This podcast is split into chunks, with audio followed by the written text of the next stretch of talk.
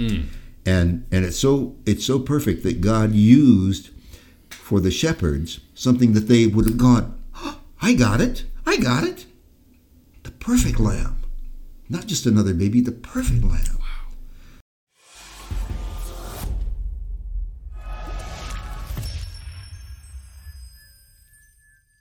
Hello, everyone. Merry Christmas. Merry Christmas. Yep. Yeah. We only have a couple more days left till Christmas, Not more, not many. and it's my favorite time of the year. You know, mine too. Uh, I find myself getting up in the morning with even more joy and exuberance than I normally have. Yeah. And I and I thought the other day, I thought, why is this? And then I thought, it's because it's the Christmas season. Yeah.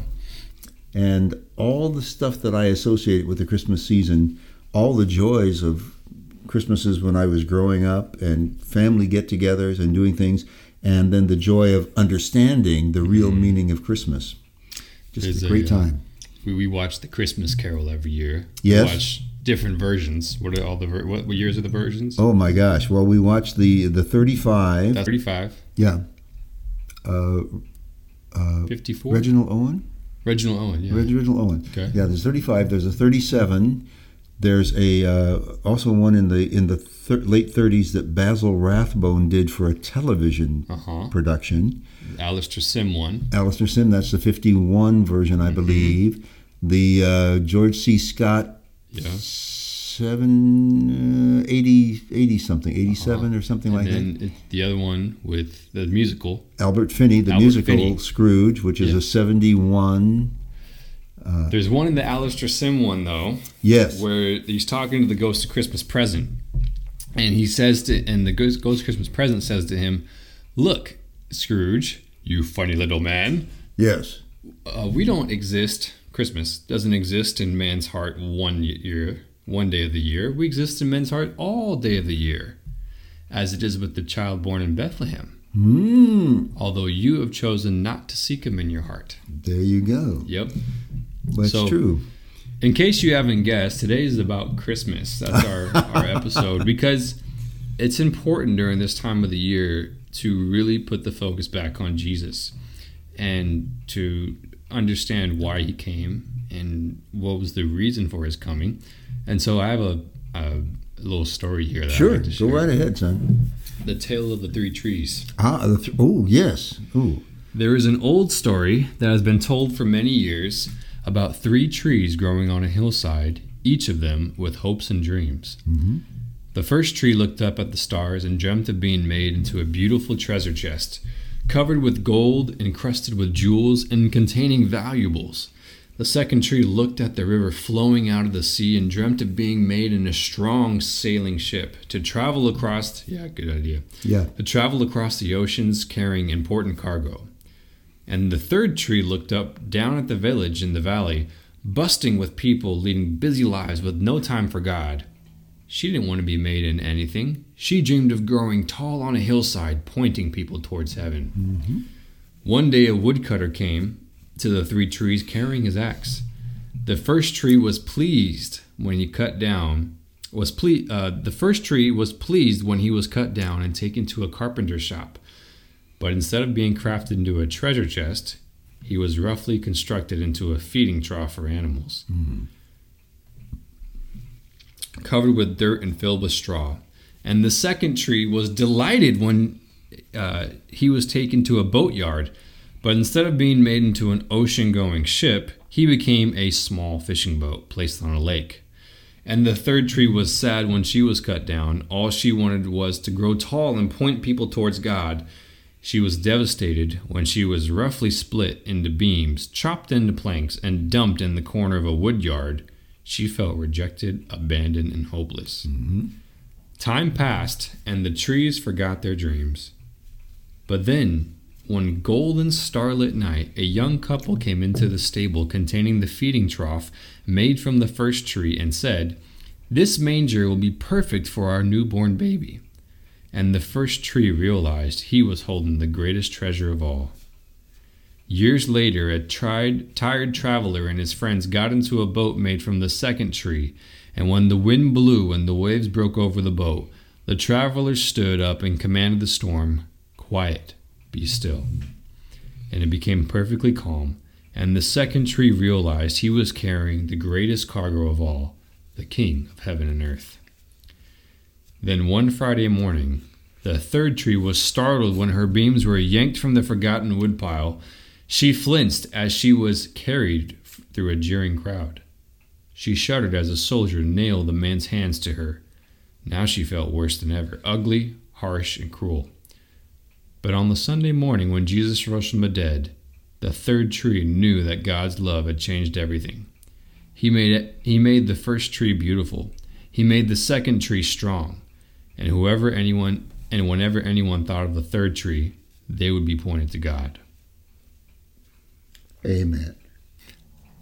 I Well- love that story. I love stories like that too, because they're they point us to the true meaning. And it's I marvel at the way God reveals things to us. Anybody who thinks that God hides things and doesn't tell men what's going on, doesn't express himself, uh, I'm sorry, he's expressed himself in so many ways that you can always find out what he has to say about every single subject. And he does it for our good in his kindness.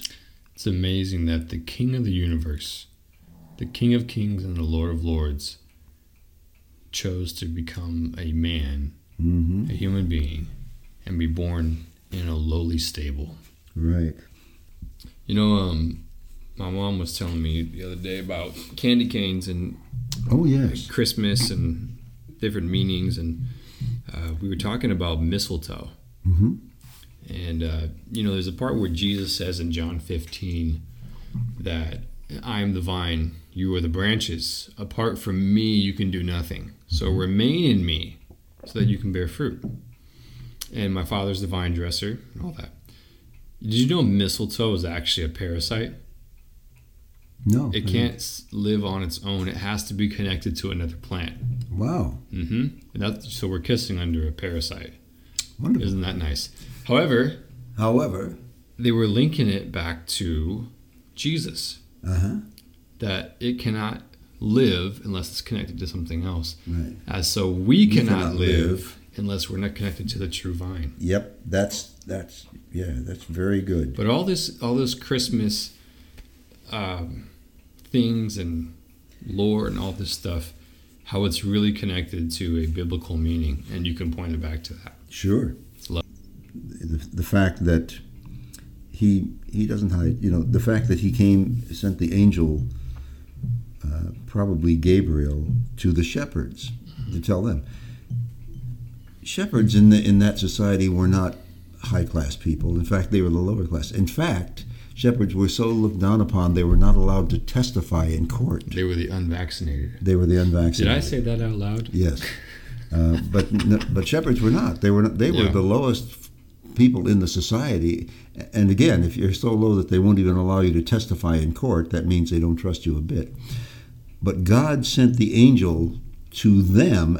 He sent him to the angel to other people, and other people were informed about this as well. But he picked them as as a one of the groups that he sent to to show that this is the good news for everybody. You know, if, all It the way just the come bottom. for the, the rich and mighty. Uh, yeah, or the smart, or the good-looking, or those who are, you know, had read a lot of Bible. or- You know, no, he comes for everybody. And the thing I like about it is, uh, you know, it says that the angel appeared unto them, and the angel said, uh, "Behold, I bring you good tidings of great joy, which shall be for all people. All people. For unto you this day is born in the city of David a Savior, who is Christ the Lord. Christ is the, is the Greek word for Messiah.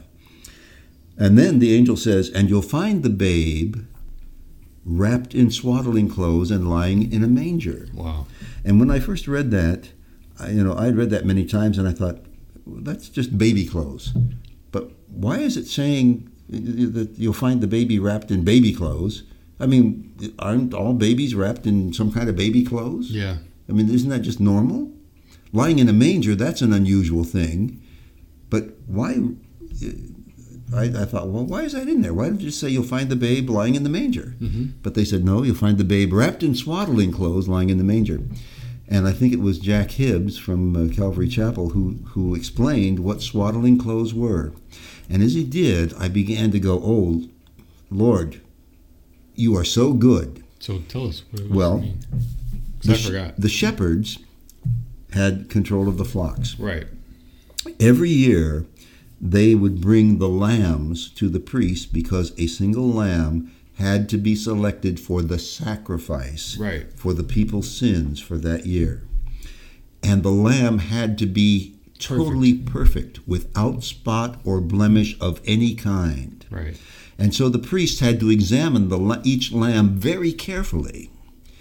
And what they would do is they would start at one end, like the tail, and they would all examine the tail to make sure that everything was perfect. There were no sores, no spots, no blemishes, no nothing. And then they would wrap it with a special long cloth to show that we've already taken care of that one and that part's okay. Then they move on to the next part, the leg and the back, their back leg. Yeah. And each time they would wrap it with this swaddling cloth.